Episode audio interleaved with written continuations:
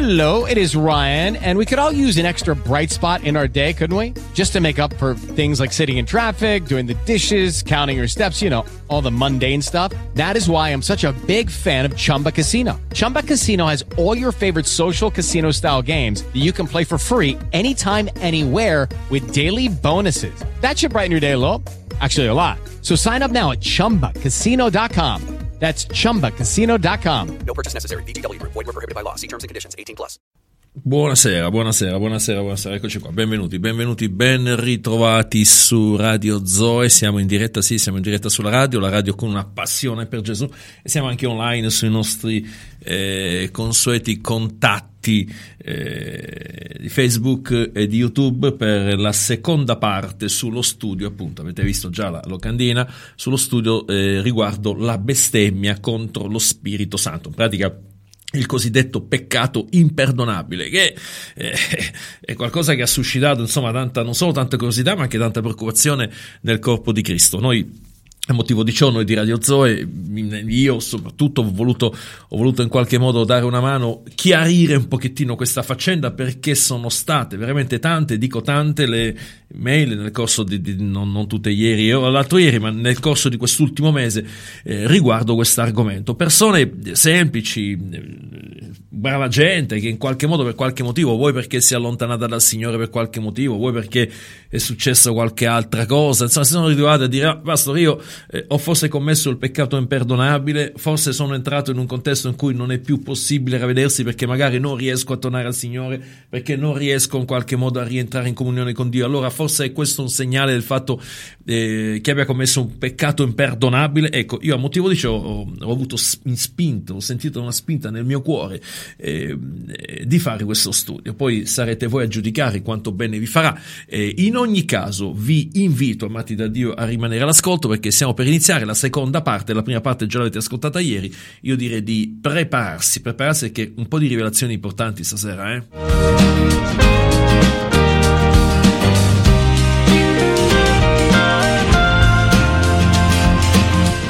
Intanto eh, direi di andare a vedere insieme eh, la nostra scrittura base, la scrittura base che è l'Evangelo di Matteo, lo vado a prendere anche io.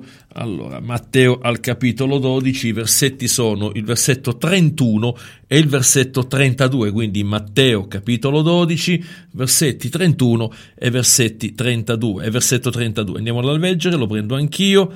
Allora, dove sei? Eccolo qua. Allora, è Gesù che parla e dice, perciò vi dico, Ogni peccato e bestemmia che sarà perdonata agli uomini, ogni peccato e bestemmia sarà perdonata agli uomini, ecco, ma la bestemmia contro lo Spirito, quindi lo Spirito Santo, non sarà loro perdonata.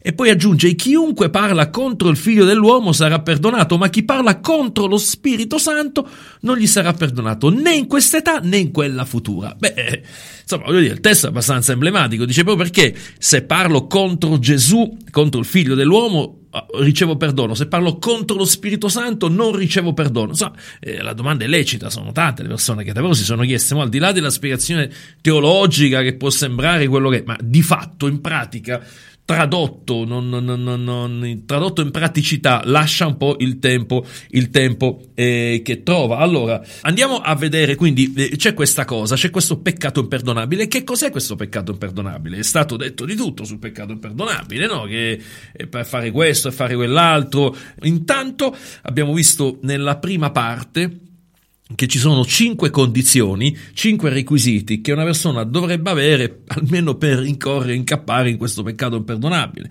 I cinque requisiti li abbiamo visti e sono essere, deve, deve essere una persona che ha avuto rivelazione di quanto vera sia la parola di Dio, quindi non può essere una persona eh, che non sa nulla di Dio. Inoltre deve essere una persona che ha gustato il dono celeste, cioè deve essere nata di nuovo, quindi una persona eh, non simpatizzante, non una, una nata di nuovo. Inoltre deve essere stato reso partecipe dello Spirito Santo. Abbiamo detto quindi battezzata nello Spirito Santo questa persona. E poi deve aver gustato la buona parola di Dio.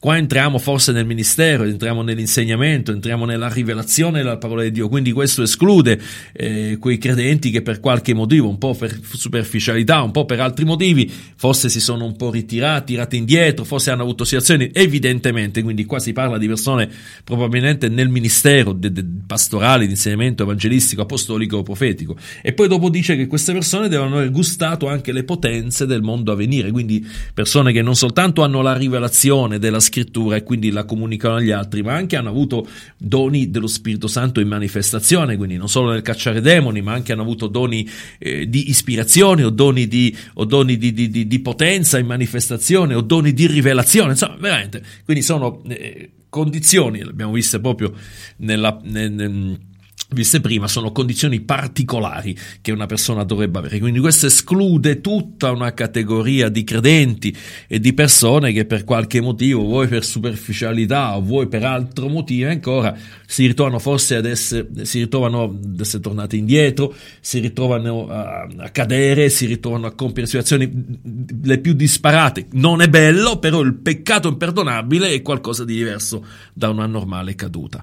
Quindi andiamo a vedere oggi di cosa si tratti. Per saperne di più, invitiamo eh, ad ascoltare la prima live, la prima parte di questo studio che trovate fra l'altro su YouTube, sul mio canale YouTube Luca Adamo. Basta andare là e hai tutte le due serie insieme che puoi aggiungere anche a questa. Alleluia, gloria a Dio. Queste persone che quindi rispettano, onorano, o fra virgolette onorano, rispondono a questi cinque requisiti, che cosa fanno per arrivare a compiere il peccato imperdonabile, soprattutto per quale motivo non possono poi ravvedersi.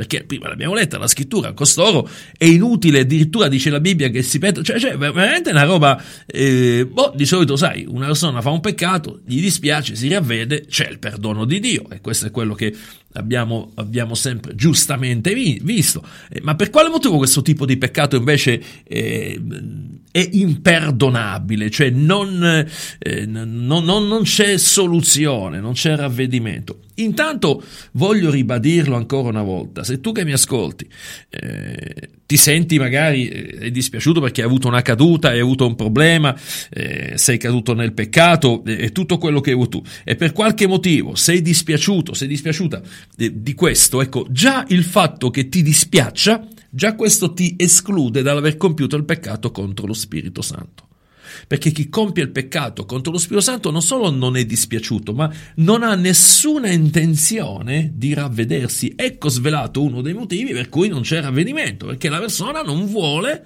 attenzione, non vuole ravvedersi. Quindi già il fatto che tu sia dispiaciuta della tua caduta, eh, già il fatto che tu voglia ravvederti, già il fatto che tu sia, ecco, dispiaciuta, la parola giusta, ecco, questo ti, ti, ti tranquillizza, cioè stai tranquilla, fin quando una persona vuole chiedere perdono, il perdono è garantito. Quindi questo peccato di cui parliamo oggi è un peccato per il quale probabilmente non si chiede perdono al Signore. Ci siamo? Questo è molto importante, attenzione. Però voi sapete quanto io ci tenga anche a un cammino in santificazione, eh, nella santità di Dio, è inutile ribadire sempre le stesse cose. Evidentemente ci credo, un cammino santo, dignitoso, è ovvio, è ovvio. A motivo di ciò proprio credo anche nel perdono di Dio, credo che tutte le persone possono rivolgersi a Dio e avere perdono, ma questo tipo di peccato la Bibbia dice non c'è perdono perché evidentemente non c'è pentimento. Ci siamo su questo? Ora andiamo a vederlo un pochettino più da vicino. Riprendiamo il nostro testo base, quindi eh, epistola agli ebrei. Alcuni, molti pensano che l'epistola agli ebrei l'abbia scritta l'Apostolo Paolo, io credo assolutamente di no, anche se non mi crea problemi, voglio dire, per l'amor di Dio, non, non, non è un problema. Chiunque l'abbia scritta eh, c'è la mano dello Spirito Santo. Però, se fosse stato l'Apostolo Paolo, l'avrebbe firmata, insomma, la pistola agli ebrei non ci sarebbero stati problemi. Eh, alcuni dicono sì, però c'è il taglio, c'è lo stile dell'Apostolo Paolo. Intanto, attenzione, una buona esegesi rivela che sì, ci sono frasi paoline, ma si capisce che non è stato Paolo a scriverla, ma è stato qualcuno che ha frequentato la scuola di Paolo, quindi un discepolo dell'Apostolo Paolo sicuramente, perché ci sono delle espressioni paoline, le troviamo, è vero, però si capisce che è un discepolo, un po' come oggi, no? Eh, ci sono persone che seguono altre persone, quindi si capisce, cioè l'originale è un conto, ma non che gli altri non lo siano, però quando uno è discepolo di qualcuno si capisce che è discepolo, è vero? Si capisce. Ecco, per cui... Eh, l'epistola agli ebrei è stato scritto da un discepolo, da qualcuno eh, che ha frequentato evidentemente il ministero dell'Apostolo Paolo. Ma comunque, se lo Spirito Santo non ha ritenuto di dirci chi sia stato, problemi non ce ne sono. Evidentemente avrà avuto i suoi motivi. Andiamo a vedere la scrittura, Ebrei 6, capitolo 6, quindi Ebrei 6, lo prendo anch'io insieme con voi, al capitolo 6, 6 punto, no, capitolo 6, versetto numero 6, Ebrei 6, versetto numero 6. Allora, dopo aver detto le condizioni che abbiamo già visto prima, aggiunge, se costoro cadono, è impossibile riportarli un'altra volta al ravvedimento. È impossibile. Cioè, è una cosa impossibile. Eh, lo so, lo so, sembra strano. Attenzione, attenzione poiché per conto loro, qua ci dice il motivo per cui non, non è possibile portarla a ravvedimento, perché per conto loro crocifiggono nuovamente il figlio di Dio. Cioè non è che il figlio di Dio viene crocifisso, viene crocifisso per conto loro, cioè Cristo non viene crocifisso di nuovo, la crocifissione, l'espiazione è unica per sempre, ma per conto loro, quindi fanno qualcosa che in qualche modo eh, risulta una sorta di ricrocifissione e non solo, e poi lo espongono a infamia. Quindi ragazzi, eh, considerate, deve essere qualcosa di particolare, ecco quello che succede in realtà nel reame spirituale, quindi questo è quello che ci racconta racconta l'Apostolo Paolo, ma cosa sta dicendo qua? L'Apostolo Paolo è molto spirituale nello spiegare le cose. Lui qua ci spiega non quello che fisicamente farebbero questi personaggi, ma quello che succede nel mondo spirituale quando questi personaggi fanno alcune cose. Nel mondo spirituale, quando ci sono dei peccati, succedono cose veramente eclatanti. Questo ci insegna che il mondo spirituale ha un impatto tremendo nella nostra vita. Quando noi cadiamo nel peccato, cadiamo in una trasgressione, cadiamo in una situazione, eh, chi più ne ha più ne metta, quello che dobbiamo sapere è che c'è un risvolto nel reame spirituale delle cose che facciamo. Ecco perché è interessante ed è importante ravvedersi, essere sempre ai piedi della croce in qualche modo, è vero, essere sempre ai piedi del Maestro, perché spiritualmente dobbiamo mantenerci in una condizione di benedizione. Ora, Spiritualmente queste persone fanno due cose. Primo, crocifiggono per conto loro il figlio di Dio, quindi lo crocifiggono nuovamente. Seconda cosa, lo espongono a infamia. Beh, siamo comunque ancora a punto da capo, perché ancora non abbiamo capito per quale motivo queste persone farebbero, eh, per quale motivo il peccato di queste persone in qualche risulterebbe addirittura infamante eh, e cose di questo genere. Intanto, perché diventa imperdonabile questo loro peccato? Perché siccome il sacrificio di Cristo è uno soltanto, rinunciando a quello, non esiste un altro al quale possano appellarsi. Attenzione, stiamo cominciando a capire. Siccome il sacrificio di Cristo è uno soltanto, quando la Bibbia dice che crocifiggono di nuovo il figlio di Dio, sta cercando di dirci che questo tipo di peccato porta la persona a rinunciare al sacrificio unico e vero della croce, cioè la persona in qualche modo rinuncia, rinnega il sacrificio della croce. Siccome non ce n'è un altro al quale appellarsi, rinnegando l'unico sacrificio della croce, questa persona non ha più la possibilità di appellarsi a un'altra croce perché non esiste e quindi il suo peccato diventa imperdonabile. Come per dire, se tu vuoi, eh, che ne so, eh, hai, hai rubato la macchina a una persona e la vuoi restituire, devi restituirla solo a quella persona, dandola a un altro non risolvi il problema tanto l'esempio assurdo, ma tanto per intenderci. Per cui questo peccato imperdonabile porterebbe questo ministro, perché poi di, abbiamo visto le condizioni dette eh, nel, nella prima parte, abbiamo parlato di condizioni che sono tipicamente ministeriali. Quindi è una persona che conosce bene le cose di Dio. Ecco, perché crocifigge di nuovo Cristo? Perché decide per qualche motivo che la croce non sia più valida rinnega la croce, rinnega il sacrificio di Cristo. A motivo di ciò, non essendoci un'altra croce, non essendoci un altro sacrificio, il suo peccato rimane imperdonabile. Guarda questa scrittura, Giovanni capitolo 3, che poi però dobbiamo spiegare che vuol dire che, che rinuncia, rinuncia a, a, alla croce. Allora, Giovanni capitolo 3, eh, sì, Giovanni capitolo 3, così vado anch'io a mostrarvelo. Andiamola a vedere insieme, Giovanni capitolo 3, direi il versetto, non l'ho scritto qua, va bene, eh, 16 o 17, andiamola a vedere insieme 18, eccolo qua, eh, Giovanni capitolo 3, versetto 18. ho il vizio di scrivere solo i capitoli, ma devo aggiungere anche i versetti, se no. Giovanni 3, versetto 18. Chi crede in lui non è condannato, dice la scrittura. È vero, questa è una scrittura che conosciamo abbastanza bene, ok? Chi crede in lui non è condannato, ma chi non crede è già condannato. Poi ci dice il motivo, perché non ha creduto nel nome dell'unigenito figlio di Dio. Ci siamo? Quindi chi non crede, in pratica si va all'inferno per un solo peccato, quello di non aver creduto nel nome dell'unigenito figlio di Dio. Ci siamo su questo. Un'altra scrittura su questo perché è, è interessante. Guarda, ragazzi, queste sono scritture interessanti, abbiate pazienza. Sono scritture assolutamente doverose. Sempre Giovanni lo dice, ma questa volta nella sua prima epistola, al capitolo 5, quindi prima Giovanni, capitolo 5. Allora, vediamo un attimino se riesco anche questa volta a... Eh, proiettarlo anche, ecco, eccolo qua, primo Giovanni capitolo 5, allora versetto numero, fatemelo scorrere, eh, versetto numero 15, 16, versetto numero 16, ecco qua. Guardate questa scrittura.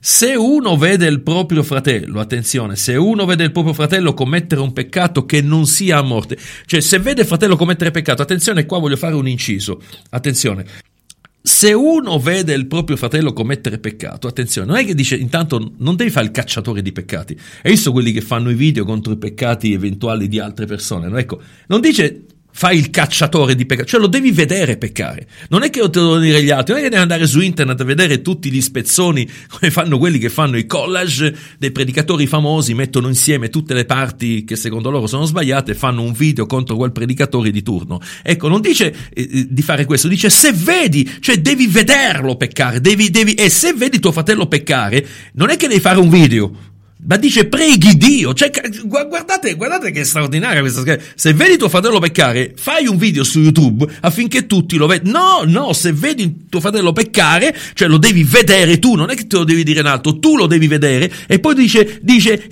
preghi Dio, preghi Dio. La reazione è pregare Dio, santo cielo. Vabbè, mamma mia ragazzi, quanta ignoranza c'è in rete, quanta ignoranza c'è. C'è gente che quando vede il peccato di alcuni conservi ci fa un video YouTube. La Bibbia non dice se uno vede il tuo fratello commettere peccato, fai un video su YouTube e svergognalo. No, dice preghi Dio. Intanto devi vederlo peccato, non è devi vederlo, tu, tu, tu sarà fisicamente. Mamma mia, vabbè. Ma andiamo con ordine. Se uno vede il proprio fratello commettere peccato che non sia a morte, preghi Dio. With the Lucky Land slots, you can get lucky just about anywhere. This is your captain speaking. Uh, we've got clear runway and the weather's fine, but we're just going to circle up here a while and uh, get lucky. No, no, nothing like that. It's just these cash prizes add up quick. So I suggest you sit back, keep your tray table upright, and start getting lucky. Play for free at LuckyLandSlots.com. Are you feeling lucky? No purchase necessary. Void where prohibited by law. 18 plus terms and conditions apply. See website for details. Step into the world of power, loyalty and luck. I'm gonna make him an offer he can't refuse. With family, cannolis, and spins mean everything. Now, you wanna get mixed up in the family business. Introducing The Godfather at Choppacasino.com. Test your luck in the shadowy world of The Godfather slot. Someday, I will call upon you to do a service for me. Play The Godfather now at Choppacasino.com. Welcome to the family. VGW Group. No purchase necessary. Void where prohibited by law. See terms and conditions. 18 plus. Ed egli gli darà la vita a quelli cioè che commettono peccato che non è a morte. E poi enfatizza, vi è un peccato che è a morte. Non dico egli debba pregare per questo. Caspita. Ora tu dirai, ma non accettare Gesù è un, è un peccato a morte. Non è vero perché la Bibbia parla spesso di pregare per le persone affinché si convertano. Mentre invece dice di non pregare per questo tipo di persone. Chi sono queste persone? Lo abbiamo detto, sono persone che crocifiggono di nuovo un'altra volta il, eh, crocifiggono, eh, eh il, il, il eh, che crocifiggono il Signore Gesù. Ci, ci siete su questo? Io ho delle scritture qua da vedere. Attenzione, ho delle scritture qua da vedere insieme con voi. Ora andiamo un po' alla volta, un passo alla volta. Che vuol dire crocifiggere il Signore un'altra volta? Intanto abbiamo scoperto quale sia l'unico peccato, e questo è importante, non, tenetelo presente, amati da Dio. Qual è l'unico peccato per cui si va in perdizione? Qual è l'unico peccato? È quello di non riconoscere il Signore Gesù, non voler accettare la salvezza. Attenzione, Eh, non vuol dire che una persona va all'inferno perché poverina, magari nella giungla amazzonica non ha saputo di Gesù. Si, non si va all'inferno per ignoranza, si va all'inferno per lo stesso motivo per cui si va in paradiso, cioè per scelta. Tu direi, ma, beh, ma no, come fa l'indios amazzonico eh, nell'Amazzonia, non ha mai sentito parlare di Gesù, insomma, magari è abituato al suo idolo di, di legno, come fa? Che fa? Va all'inferno perché non conosce Gesù? Beh, vedete, eh, l'eternità delle persone sta a cuore a Dio molto più di quanto sia a cuore a noi. Io credo, amati da Dio, che una persona che non fosse raggiunta, non venisse raggiunta dall'Evangelo per qualche motivo, nel momento della morte, sono sicuro di questo, anche nell'ultimo istante della sua vita Dio è potente di fermare il suo tempo, presentargli tutta la sua vita, comunicargli il messaggio della croce e lasciare che lui decida. Tutto può avvenire in un secondo, in un momento, in un istante. Dio è padrone del tempo. Non c'è nessuno che senza saperlo va all'inferno e si risveglia per caso nell'inferno, perché non c'è nessuno che va in paradiso senza sapere di andarci o forse una categoria di persone che va in paradiso senza rendersene conto, cioè sono i bambini e sono le persone magari anche che non hanno la possibilità di scegliere, che non hanno intendimento in questo senso. Ci siamo su questo? Ma non c'è nessuno che arriva in paradiso e dice oh che bello, guarda caso mi sono trovato in paradiso e quindi nessuno va all'inferno per caso, ci si va per scelta. All'inferno ci vanno solo quelle persone che avendo conosciuto l'Evangelo, avendo realizzato di cosa si tratti, dicono no all'Evangelo. Ora, perché? Se una persona magari nel mondo, dopo che gli è stato, dopo che, siamo, dopo che si è evangelizzata questa persona, magari dice no, non voglio venire in chiesa, non ne voglio sapere, basta questi evangelici, ma eri stufato, insomma, io sono un'altra religione, eccetera, eccetera. Perché per questa persona continuiamo a pregare? Dicendo dai, Signore, sicuramente si convertirà, crediamo in Dio e siamo tenuti a pregare fino alla fine, ci siamo e invece per questi tipi, per questo tipo, questa categoria di persone, addirittura la Bibbia dice non pregate per queste persone. Perché?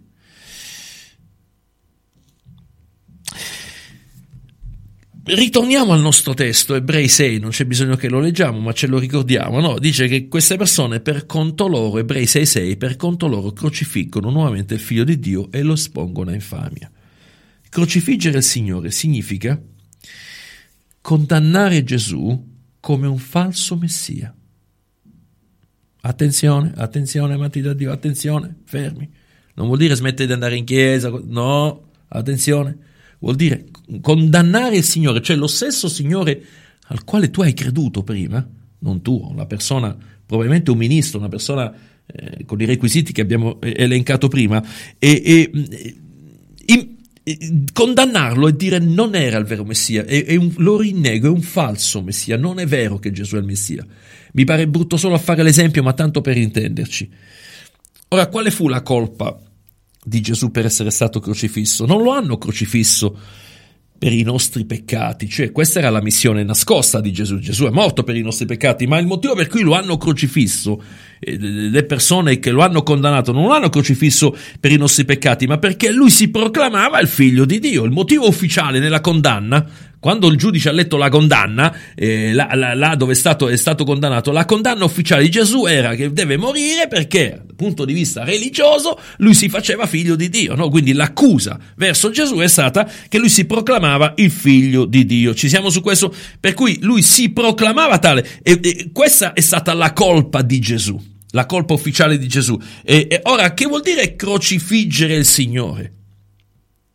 Vuol dire in qualche modo condannarlo o ritenerlo falso quando lui dice di essere il Messia. Perché lo hanno crocifisso Gesù? Perché lui si proclamava il Messia, si proclamava figlio di Dio, no? Chi è costui che si proclama figlio di Dio? Può Dio avere un figlio, eccetera, eccetera? Per questo motivo lo hanno in qualche modo crocifisso, lo hanno condannato a morte. Ecco, la persona che crocifigge nuovamente il Signore è la persona che lo giudica un falso Messia, che dice tu non puoi essere il Messia tu sei finto, sei falso. Il problema è che a giudicare falso il Messia è una persona che per anni ha creduto in lui, ha insegnato la sua parola, si è mosso nei doni dello Spirito Santo, ha agito con rivelazione e potenza nel nome di Gesù. E improvvisamente, non soltanto semplicemente che so, fa una caduta, eh, cade in un peccato, una trasgressione, no, non è solo quello, anche se è grave, ma improvvisamente Improvvisamente questa persona crocifigge un'altra volta, cioè dice colui per il quale sono vissuto, quel Gesù che ho predicato, quella Bibbia che ho predicato, non è la Bibbia la parola di Dio, Gesù non è veramente il Messia e, e, e crocifigge un'altra volta, cioè accusa il Signore di essere un falso Messia. Se non hai ancora fatto questo, il tuo peccato non è imperdonabile. Ma non dice solo questo la parola di Dio. Poi dopo dice, lo espongono a infamia. Che vuol dire esporre a infamia il Signore Gesù? Matteo capitolo 12, vi faccio vedere una scrittura, qua ho bisogno di far vedere un'altra scrittura. Allora, Evangelo di Matteo, vi sta aiutando questo, amati da Dio? Eh? Amici di Radio Zoe, vi sta aiutando questo? Matteo capitolo 12, allora andiamolo a vedere in, insieme tranquillamente. Matteo 12, dove sei? Eccolo qua. Guardate il versetto numero 32, molto interessante. Matteo 12, versetto numero 32. Allora, Matteo 12, sto dicendo è una cosa gravissima questo tipo di peccato. Guarda qua. E chiunque parla contro il figlio dell'uomo sarà perdonato. Voi vedete, c'è una categoria chi parla contro Gesù, che si arrabbia, ma chi parla contro lo Spirito Santo non gli sarà perdonato né in quest'età né in questa futura.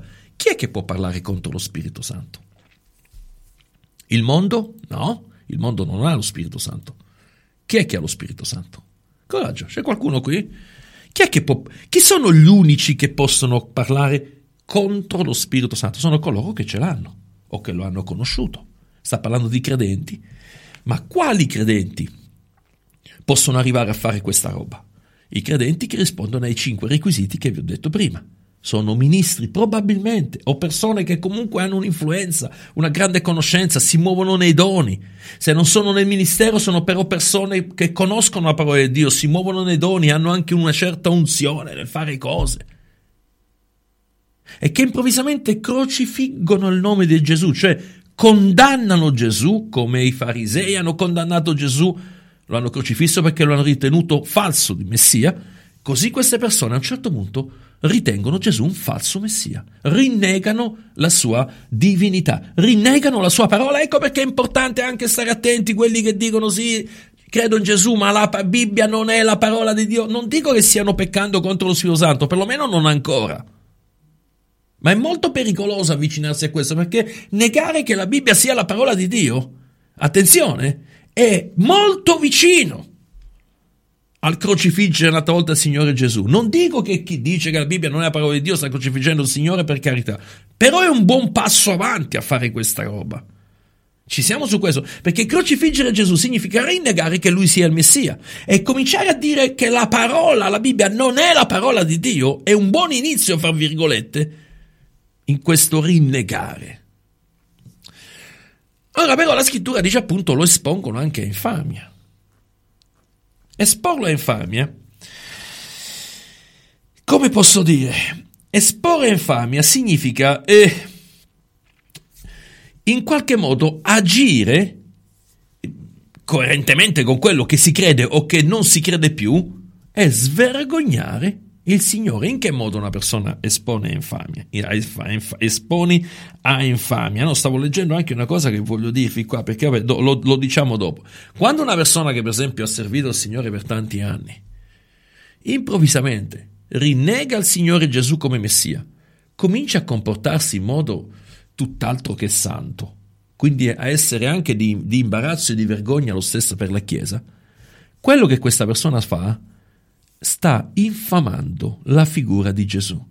Quando noi in qualche modo camminiamo nel peccato, ora camminare nel peccato è anche un'espressione non mi soddisfa molto perché poi tutti facciamo qualche sbaglio, non è questo il punto, ma quando volontariamente in qualche modo eh, noi camminiamo fuori dalla santificazione, camminiamo nella trasgressione, attenzione, noi stiamo infangando il nome del Signore Gesù, lo stiamo esponendo a infamia perché noi siamo il suo corpo.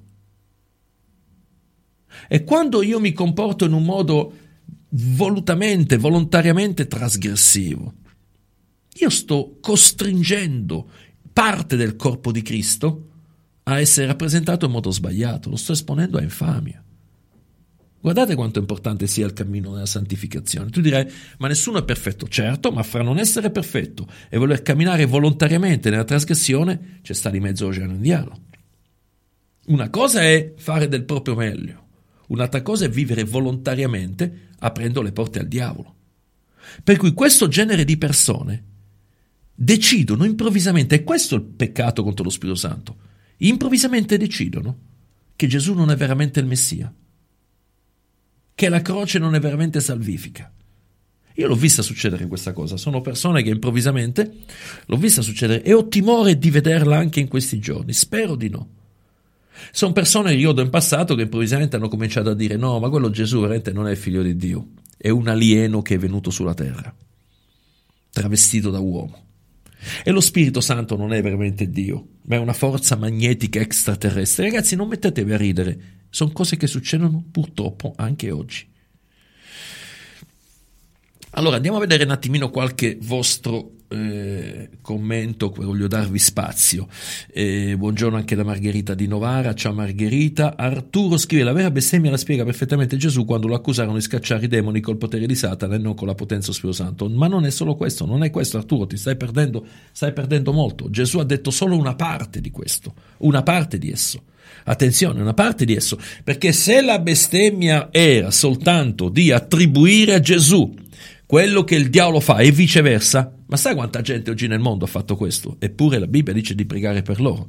Sai quante volte nel mondo la gente dice, eh, ma che fai? Hai guarito, imposto le mani e quella è la forza traumaturgica o la forza o il diavolo che lo fa. Sai quanta? Io ho visto persone, anche alcuni miei familiari, attribuire al diavolo cose che Dio faceva attraverso la mia vita da nato di nuovo e poi pentirsi e ravvedersi. Per cui non è assolutamente come dici tu Arturo, è molto più profonda la cosa. Quello, Gesù ha solo, ha solo in superficie parlato di qualcosa che poi per una buona esegesi mostra. Quindi seguimi, seguimi perché imparerai molto e, e ti aiuterà quello che ti dico. E Francesca Scrive Pastor, potrebbe anche essere tutte le persone che per una vita ascoltano il messaggio di grazia e salvezza senza mai aprire il cuore al Signore. No, no. Come potrebbe essere? Ti sto dicendo cosa è. Perché ci potrebbe essere quello? Non, non mi stai seguendo, Francesca Enzo. No, assolutamente. Come fai a dire che eh, gente che per tutta la vita ascolta il messaggio di grazia, cos'è? È fatto il peccato imperdonabile? Quanta gente si converte anche all'ultimo momento della sua vita? No, no, non è questo.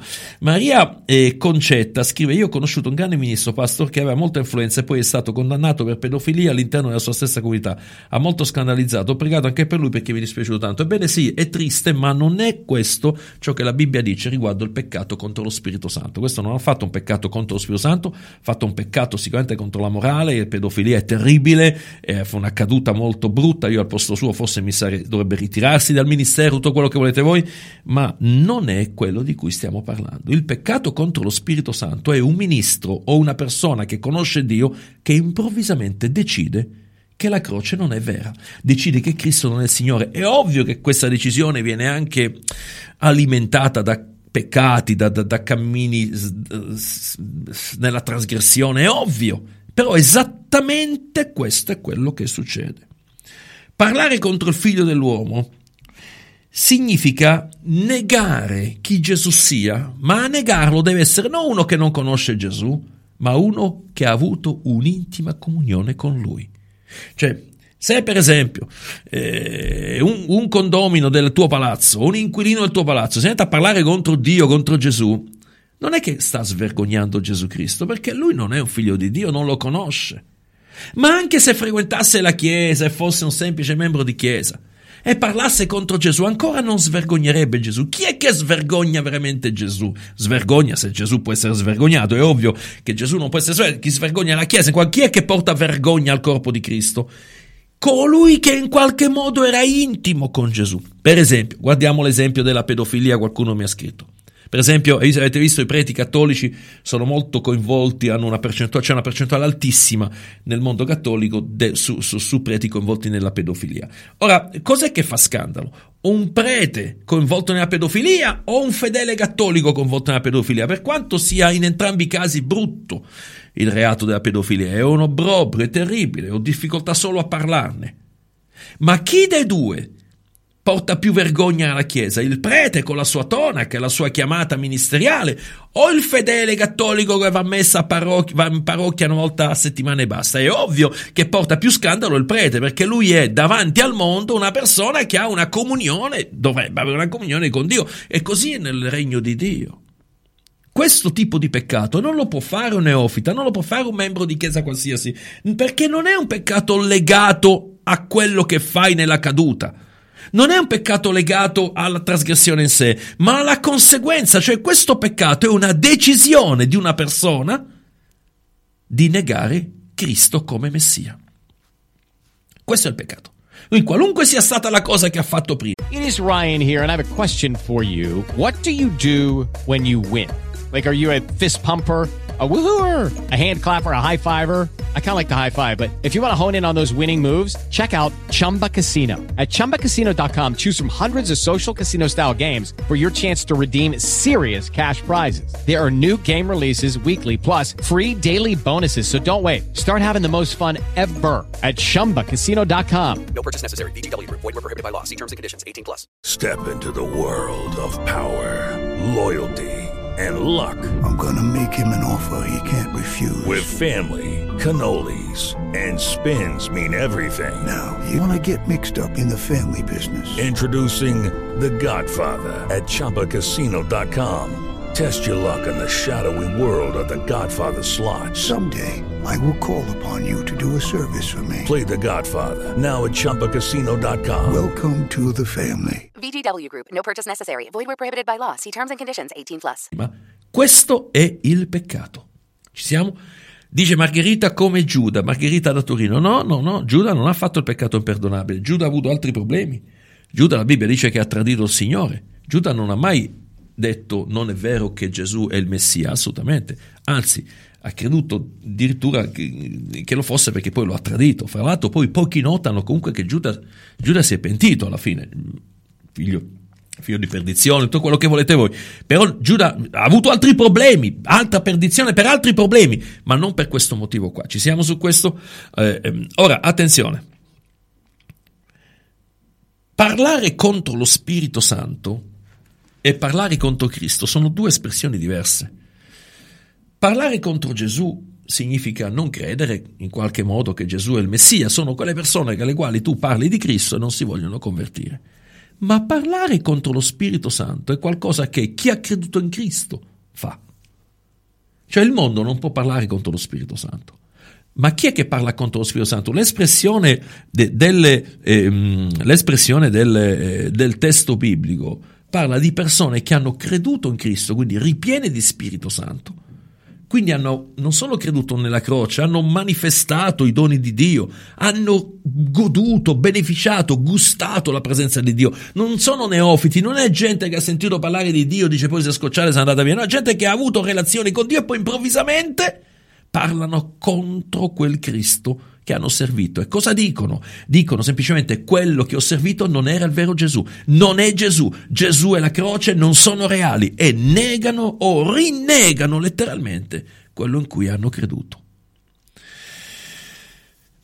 Molti pensano che, come ho detto prima, la bestemmia contro lo Spirito Santo sia attribuire a Gesù le cose del diavolo. Ma ripeto, non è così. Questo sembra che sia così, quando Gesù ha parlato sembra che sia così, attenzione.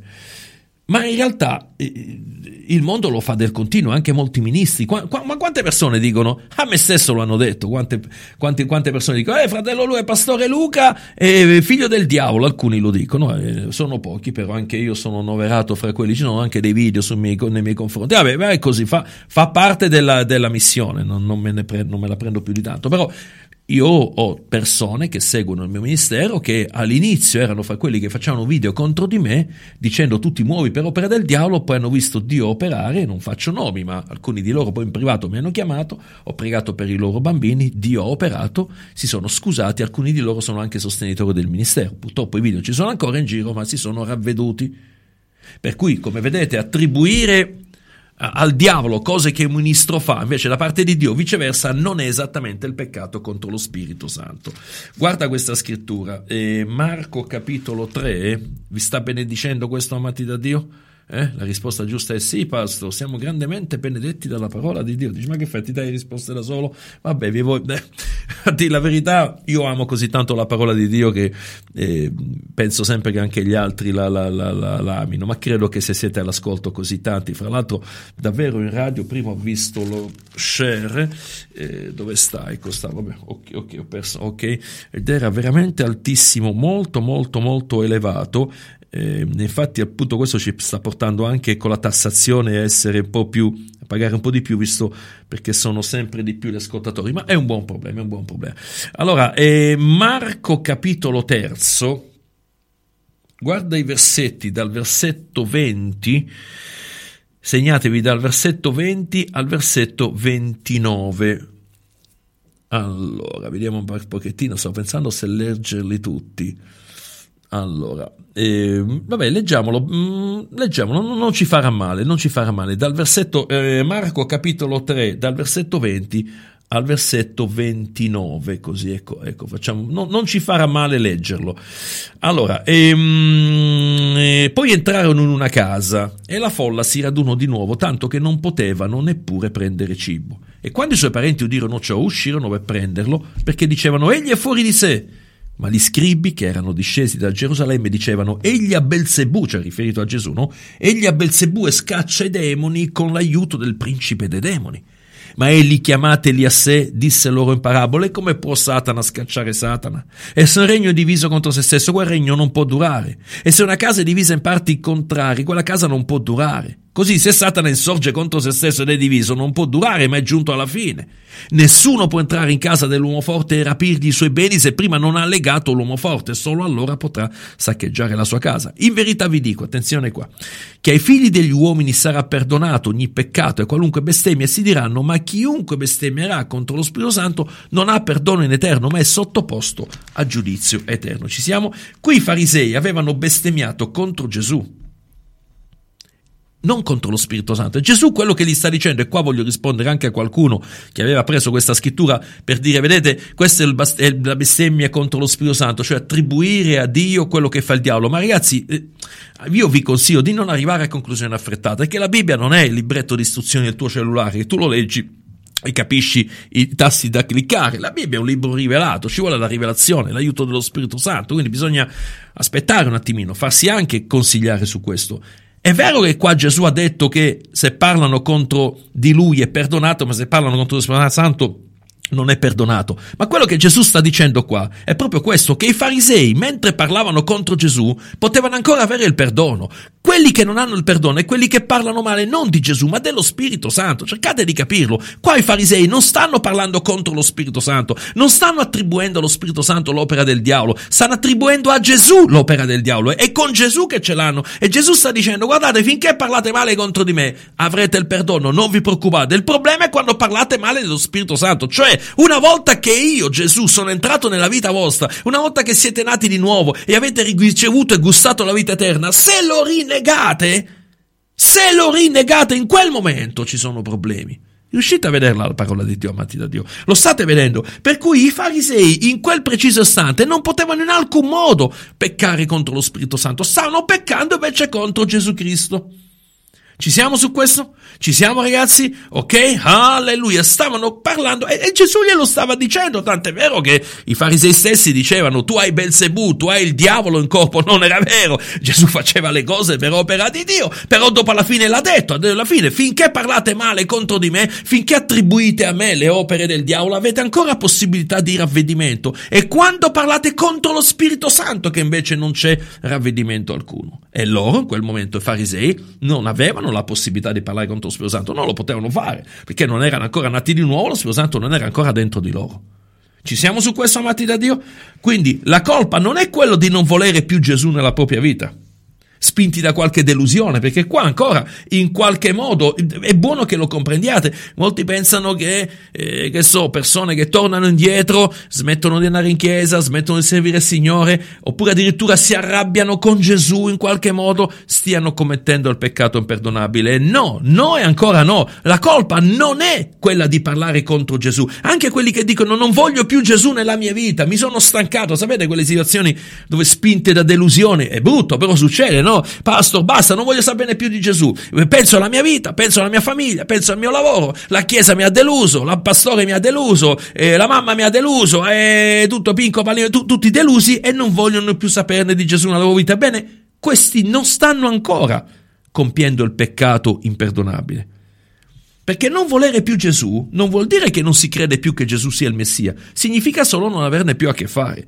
Il problema è, invece, il problema è fare apostasia, cioè rinnegare, dire Gesù non è vero che è Dio, non è vero che è il Messia, e ve lo provo. Qua dobbiamo andare un pochettino nel greco, ma poco poco, non vi voglio annoiare, non voglio usare, voglio essere sempre semplice il più possibile. Ebrei al capitolo 6 vi faccio vedere qua c'è la rivelazione appunto di come eh, quello che sto dicendo sia assolutissimamente vero. Ebrei capitolo 6, guardate qua, dobbiamo andare sempre sempre al versetto sesto, no? l'abbiamo letto tante volte, lo rileggiamo ancora, Ebrei capitolo 6. Se cadono, Ebrei 6, 6, quindi facile da ricordare, se cadono è impossibile riportarli un'altra volta al ravvedimento. Se cadono, la parola cadono, cadere, è la traduzione del greco parapipto.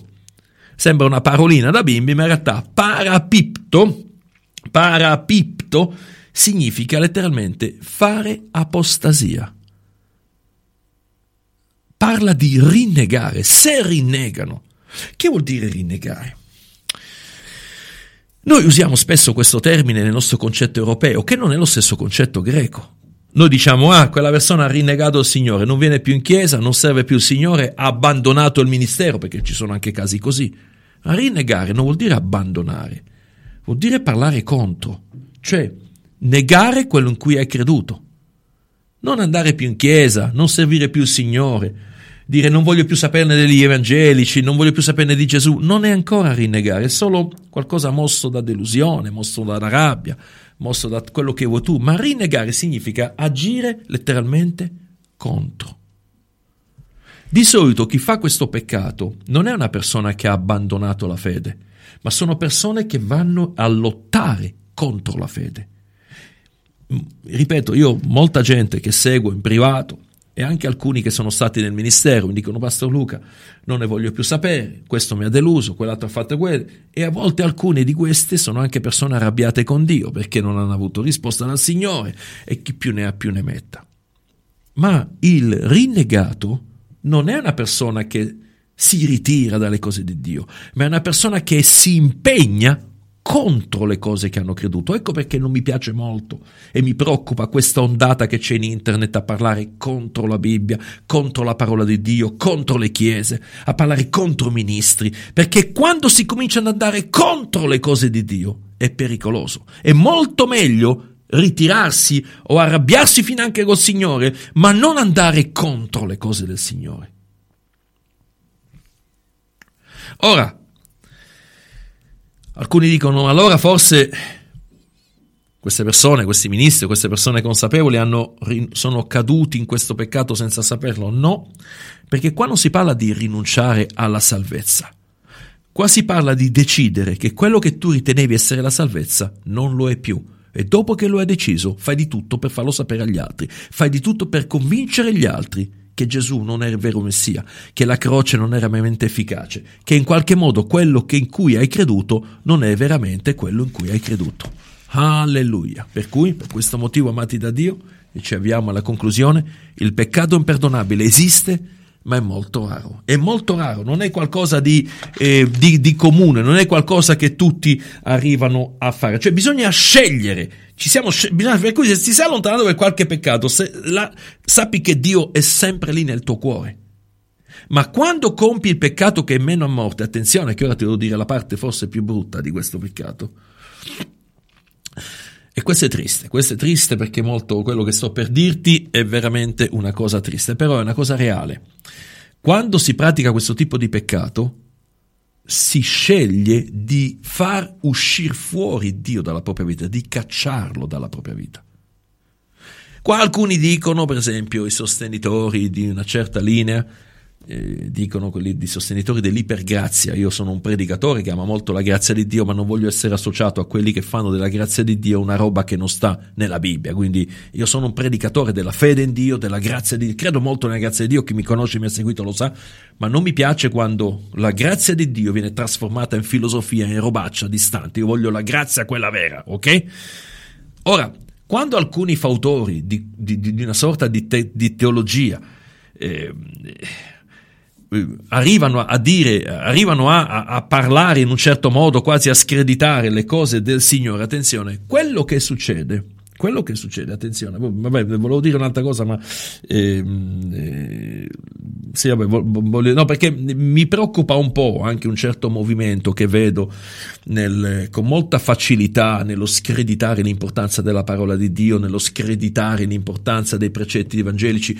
E, eh, sì, per carità, sono persone che sempre parlano bene di Gesù, ci mancherebbe altro, però il passo sempre più breve, capito? Attribuire, andare a rinnegare la potenza della parola di Dio è molto pericoloso perché si arriva, non è che di colpo una persona dice Gesù non è più il Messia, si arriva un po' alla volta, screditando prima la parola, screditando poi certi principi, arrivando alla fine a dire no, Gesù non è il Messia, è un alieno che è sceso sulla terra, cose di questo genere. Per cui attenzione, attenzione, attenzione a questo. E, e, qual è il problema? Ecco, il problema è che questo questa rete de- dell'ipergrazia dice sempre anche che una volta che sei salvato, sei salvato per sempre, non c'è possibilità di perdere la salvezza. In realtà quello che costoro non capiscono, io cerco di dirlo in tutte le salse, che è vero che la salvezza non si può perdere.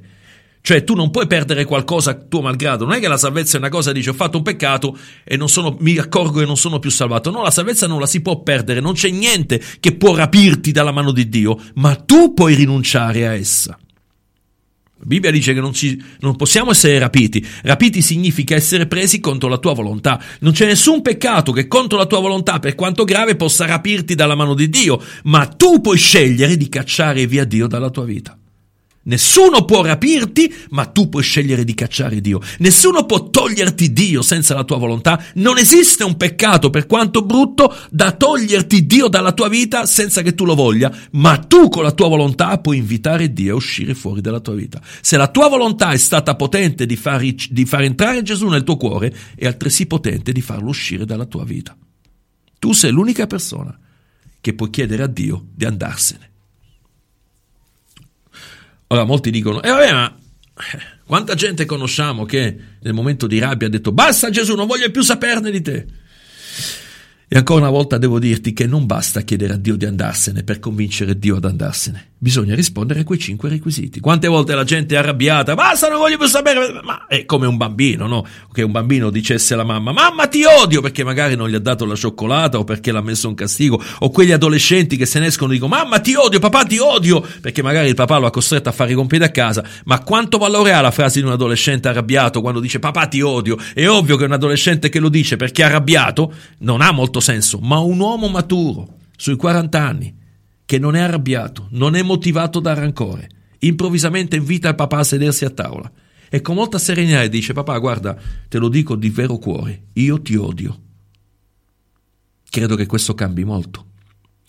Ripeto, quando un adolescente, un bambino, un ragazzo, anche una persona adulta, dice ai suoi genitori vi odio perché magari è sotto stress, perché ha litigato, perché si è separato dalla moglie, perché il mondo gli è caduto addosso, è ovvio che i genitori prendono con le molle quello che dice. Non ha, dice figlio mio, aspetta che ti passi la rabbia e poi ne parliamo. Ma se un ragazzo che non sia ubriaco, non ha pressione, è molto sereno, nel pieno possesso delle sue facoltà di mente e di corpo, ed è anche adulto, e con serenità e serietà dice alla mamma, mamma, io ti odio, credo che questo tocchi e ferisca il cuore della mamma. E così è con Gesù. Non si manda via lo Spirito Santo, Gesù, solo perché si è arrabbiati con Dio perché non si è ricevuto qualcosa, ma lo si manda via con la stessa unzione con cui lo si è ricevuto. Non abbiamo ricevuto Dio noi soltanto perché mossi da un pianticello momentaneo, noi lo abbiamo ricevuto perché ci siamo pentiti davanti a Lui e abbiamo chiesto a Dio di entrare nella nostra vita con la stessa serietà. Ci sono persone che scelgono a Dio, scelgono di dire a Dio di uscire dalla propria vita. E se questo succede, la Bibbia dice che non c'è un'altra croce alla quale rivolgersi.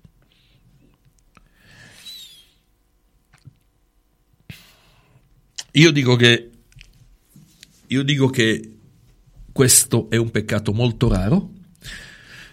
Eh, personalmente in 25 anni di ministero, nel momento in cui sto facendo questo insegnamento, io e Lucia sono 25 anni che serviamo il Signore a tempo pieno, non facciamo altro dalla mattina alla sera per un quarto di secolo e in 25 anni posso dire di aver visto questa roba forse una volta o due, non di più, non di più. Oggi vedo molta gente pericolosamente vicino a questa roba. Il, quello che a me preoccupa non è il peccato in sé di una persona o la caduta, che purtroppo ahimè ci può stare, ma è vedere come in mezzo a questa caduta ci sguazzi il diavolo, arrivando invece che chiedere perdono, si arriva quasi a, a, a, a piuttosto a svergognare l'Evangelo piuttosto che chiedere perdono della caduta. Si arriva quasi, ripeto, a rinnegare la potenza della parola di Dio, rinnegarne la divinità, perché questo è un primo passo per arrivare a rinnegare la croce. Ho visto persone, anche attenzione, che credevano in Gesù Cristo come Messia, credevano nello Spirito Santo, credevano nella parola e che oggi pensano che invece Gesù sia una specie di alieno. Queste sono persone molto vicine, molto vicine a rinnegare il Signore. Non parlo di credenti neofiti convertiti ieri, parlo di persone che hanno gustato alcune profondità della parola di Dio. Per cui, se tu non sei fra questa categoria, in questa categoria di persona, non ti preoccupare, il tuo sbaglio, la tua caduta non è il peccato imperdonabile. Puoi ancora chiedere perdono a Dio e riceverlo nel nome di Gesù. Alleluia. Andiamo a vedere qualche contributo, se c'è, per rispondere a qualche domanda. Vi do qualche mm, minuto per fare le domande, potete anche farle. È sconvolgente, dice Margherita di Torino. Ora capisco, ero lontana, ora ho capito, grazie Pastor, ti benedica, ora eh, chi non cade poi persone debole, eccetera. Non capisco, Margherita, scrivi un po' meglio perché non capisco quello che dici, cioè quando fai una frase, controlla quello che scrivi, amica mia, se io non capisco quello che dici. Allora, ero lontano, ora, ora ho capito, grazie Papa, poi Dio ti benedica, grazie, poi ora per chi non cadono persone deboli che li seguono, ma che vuol dire questa frase? Margherita, se vuoi che ti legga, amica mia, prima di scrivere, scrivi, poi controlla quello che hai scritto, poi se non ti sei capita manco te, col ditino correggi, metti una frase, un complemento, complemento, cioè un predicato verbale, metti, no, non capisco quello che stai, e siccome voglio onorarti, amica mia, eh, cap- scrivimi bene, se no non so, non so cosa, però la prima parte l'ho capita, è sconvolgente, capisco, ero lontana, ora ho capito, grazie passo, poi non ho capito la seconda parte, vabbè. Ehm, allora, eh, poi ancora due tipi persone di per grazia, grazie sono con te. Non, non, non è di me, capito? Due tipi persone di per grazia. Che vuol dire questa frase? Marghe, no, non te, ma io non lo so, santo cielo. Scrivi bene, non è che ho il dono di Dio, io che capisco la mente delle persone. Se non scrivete bene, non so cosa state dicendo. Vabbè, Maria Concetta, ma quando invece eh, si contrista lo Spirito Santo, come si può ritornare ad avere piena comunione con Lui? E questo è il problema, Maria Concetta, che chi compie questo peccato, chi decide che Gesù non è il Messia, non chiede a Dio perdono perché non lo ritiene più il Messia. Eh, attenzione, amati da Dio, attenzione. Lo vedete che il peccato perdonabile non può essere fatto da chi si pente. Tant'è vero che la Bibbia dice non pregate per questa persona. Sono persone che non credono che Gesù sia il Messia. Cioè tu gli dici chiedi perdono a Dio, ma loro dicono a Dio chi? Gesù non è Dio. Gesù non è Dio, dicono loro. Ma poi non è che a dirlo sia un islamico o un buddista, uno che crede, no, è uno che ha creduto nell'Evangelo, ha ministrato nel suo nome, ha, ha, ha beneficiato dei doni dello Spirito Santo, ha avuto rivelazione della parola di Dio. Non è uno che poverino, poverina, non sapeva molto di Dio. Capite la differenza? Volontari ospedalieri, ospitalieri, scrive, il nemico di Dio cerca di contristare chi ha lo spirito del Signore bisogna imparare a rinunciare alla mondanità per non incorrere nella tentazione di abbandonare il Signore, è assolutamente vero. State molto attenti, amati di Dio, perché eh, eh, si inizia sempre, certamente, si inizia sempre in questo modo. Eh, dice Arturo: Non sono d'accordo, secondo me è un'interpretazione, ma il verso è chiaro. Eh, Arturo, amico mio, forse tu parli di Marco 3 da 20 a 29 e il verso è chiaro, ma sei tu che c'hai l'interpretazione, perché io lo dico con molta sincerità per carità, poi non sei d'accordo, ci mancherebbe altro, ognuno vede quello che vuole, ma eh, ripeto, se fosse come dici tu, se il peccato imperdonabile fosse attribuire a Gesù quello che fa il diavolo, mezzo mondo oggi avrebbe fatto il peccato imperdonabile. Io stesso all'inizio attribuivo a Dio cose che il diavolo faceva e viceversa, poi mi sono pentito, sono nato di nuovo, per cui mm, questo dimostra che non è vero quello che dici tu, amico mio, e io sono la prova di questo. Invece è vero quello che dico io, cioè Gesù dice ok, finché parlate contro di me, finché voi pensate che io sia mosso da Belzebù, questo vi può perdonare, perché chi parla contro il figlio dell'uomo può essere perdonato. E i farisei parlavano contro Gesù Cristo, ma chi parla contro lo Spirito Santo, cioè chi dopo aver conosciuto Gesù nel cuore, averlo avuto nel cuore, rinnega, allora è un altro paio di maniche, molto chiaro, sono. Io che dico a te, è chiaro, non so che Bibbia stia leggendo, ma ogni cosa amati da Dio, non arrivate, siate aperti all'insegnamento, chi sei? Arturo, Alvaro, Arturo, sia, sia aperto all'insegnamento figlio mio, poi per carità, credete quello che vi pare, signore, potete dire quello che vuole in questa chat, vi leggo a tutti, però... Eh, cioè, uno che legge la Bibbia deve essere un pochettino un po' più profondo, non soltanto un versetto. La somma della tua parola è verità, no? Si capisce? Cioè, però la Bibbia è anche complicata, mi rendo conto ci vuole la rivelazione dello Spirito Santo, mi rendo conto anche di questo, quindi eh, per carità. Eh, allora, allora, vediamo un attimo, volevo però, però vi leggo tutti, eh, anche Arturo, Margherita, Nicola, scrivete quello che volete, vi leggo tutti, non ci sono, non ci sono problemi, non, non, ho la presunzione di voler sempre avere ragione, per carità. Decidete voi, stabilite voi se quello che vedete al Pastor Luca è la verità. Allora, io avevo prima, però mi è, mi è eh, sparito, c'era un messaggio, boh, mi è sparito là proprio su eh, dalla chat. Ma se uno si allontana, scrive Francesca, e, e, e no, Margherita dice: So cosa voglio dire, non so spiegarmi nello scritto. E lo so, Margherita, se Margherita da Torino, tu lo sai quello che vuol dire, mi fa piacere. Però se lo dice a me, lo devo pure io, se no, non mi scrivere, non scrivere. Cioè, se non sai scrivere quello che pensi in mente, non, non scrivere perché sennò io non ti capisco, amica mia.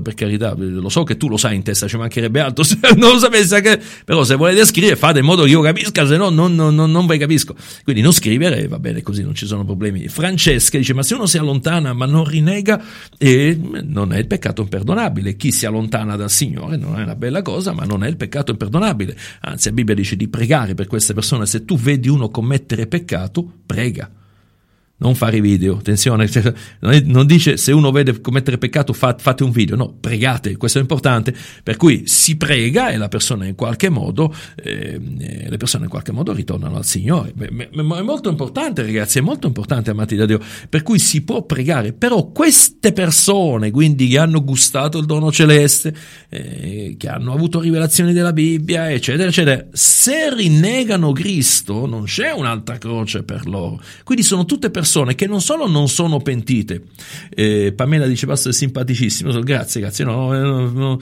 non mi importa la simpatia, mi importa che riceviate la parola di Dio, e, e, se, sono persone che no, non, sono, non solo sono cadute, ma non sanno, non pensano, non pensano di, di essere cadute. E, dice Salvatore, io ho bestemmiato con ferocia lo Spirito Santo eppure oggi amo la Trinità. E questa è la prova, vede, è la prova di come, grazie Salvatore, di come smonti quella linea dottrinale che dice che eh, parlare contro che i farisei o altri, insomma, chi parla, chi attribuisce a Gesù le opere del diavolo è come se bestemmiasse lo Spirito Santo. Non è affatto così, è affatto così.